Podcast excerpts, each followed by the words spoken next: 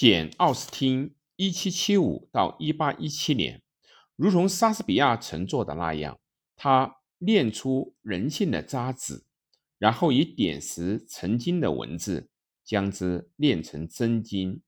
但他显然没有意识到自己的实力，在众多贵族文学的追逐者中，怕是无一人能够如此超凡脱俗、不慕名利、毫不自负。一如简·奥斯汀，她是牧师的女儿，一个一生仅有六部著作的作者。简·奥斯汀从一个隐姓埋名的文人，成为最受欢迎的英国女作家。其作品轻松诙谐而暗含讽刺，耐人寻味。这些关于爱情、礼节和婚姻的故事，令小说艺术进入了一个新的时代。奥斯汀的小说观察细致，目光敏锐，成为大师之作。他的讽刺中有一针见血的洞察力，以《傲慢与偏见》那著名的开篇最为典型。凡是有钱的单身汉，总想娶位太太，这已经成了一条举世公认的真理。诺丁汉的社交聚会与其他地方的社交聚会一样，是年轻人和游心之人的圣地。他们来这里看，或者是被看，在这当中不乏年纪轻轻就嫁了好人的。现在他们满足于坐下来，不饮酒，玩上一把。惠斯特桥牌，或者是夸德里尔牌戏，这便是他记录的时代。一八一四年的英格兰，上流社会和贵族们在无休止的娱乐中打发时光，目的只有一个：给后代撮合上一段好的婚姻。正如女权主义作家玛丽·沃斯顿·克雷夫特所说。女孩子们在十五六岁的时候被推到公众面前，只为把一个适龄女子带入市场。她们从被一个地方带到另一个地方，彼此之间被频繁而细致的相互比较。选择什么样的市场至关重要。一个谨慎的牧师会告诫他义父母的姐妹不要到牛津郡。因为那里对年轻女子无动于衷，对于有抱负的年轻女子，或者是那些父母有抱负的，伦敦才是他们的目的地。在那个年代，人人都清楚的知道自己所处的社会等级。一个牧师的女儿，如简·奥斯汀，没有殷实的家境，没有广博的人脉，就不可能遇到。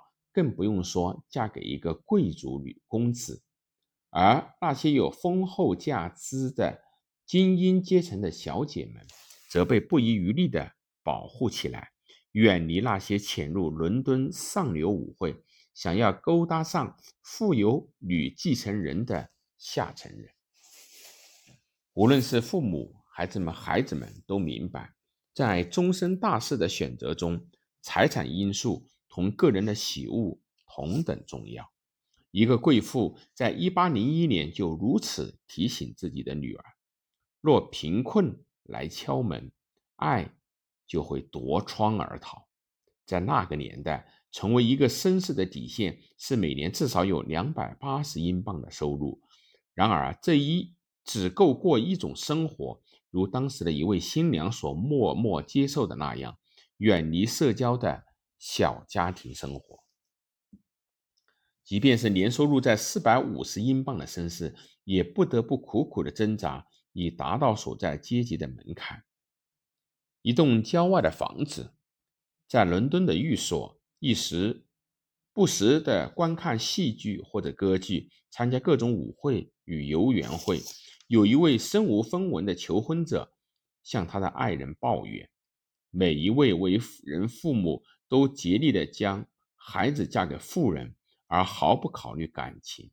令尊无疑是要将你嫁给一个拿得出大笔聘礼、有马车和侍从，能让你过上高贵生活的人。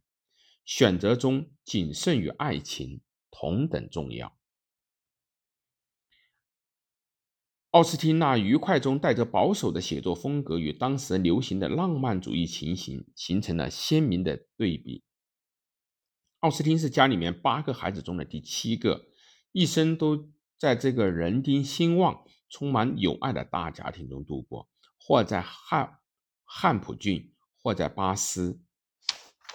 史密斯在一八九五年写道：“他的一生并无波澜，如蜿蜒流过英格兰草场的清流。”他写平凡的时光，写乡间的人生与意识，写凡人的困境与挣扎。畅销书《爱凡赫》的作者沃尔特·斯科特伯爵士是为数不多的欣赏奥斯汀的同一时代的作家。他曾写道：“他有神来之笔，能将司空见惯之事与人变得妙趣横生。”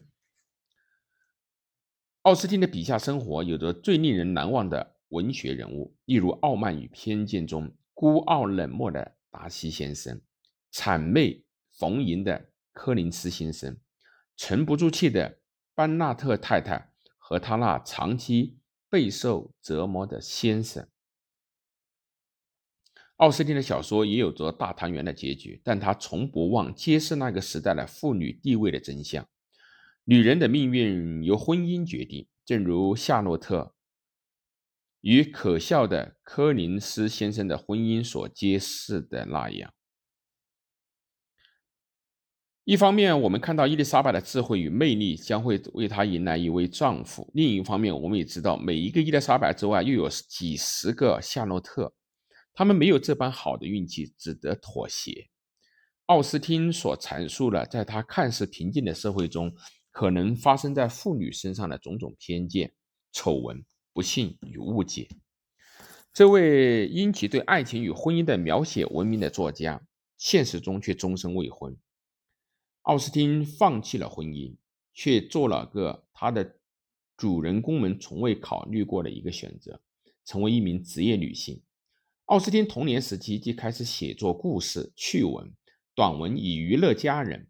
离开他深爱的老宅后的那一段日子里，他一度停止了写作，直到与母亲和妹妹重返汉普郡，他才重新捡起十年前中断的作品。于是，安利诺与玛丽安成了理智与情感，最初的印象成了傲慢与偏见。在他那善于协助的哥哥的帮助下，他的作品以一位女士的名义发表。他死后，诺桑爵士与劝导也于1818年问世。奥斯汀的内向是出了名的，无论媒体和家人如何鼓励，他都拒绝公开自己的真实身份。即便如此，这位引人入胜的作家依然有无数的追捧者。这当中还包括了当时的摄政王，他死后不久，其身份才被公之于众。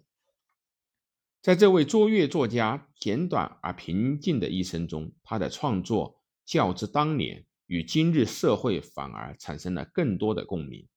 奥斯汀的崇拜者仍在不断增加，他们甚至挖掘更多关于这位难以捉摸的作者生前的细节。好莱坞也根据仅存的资料。拍成了电影，试图重现那些失传的浪漫故事。不过，大多数人都承认，有其小说足矣。这些充满谨慎、讽刺、风趣与同情的文字，早已是衡量女性的标尺。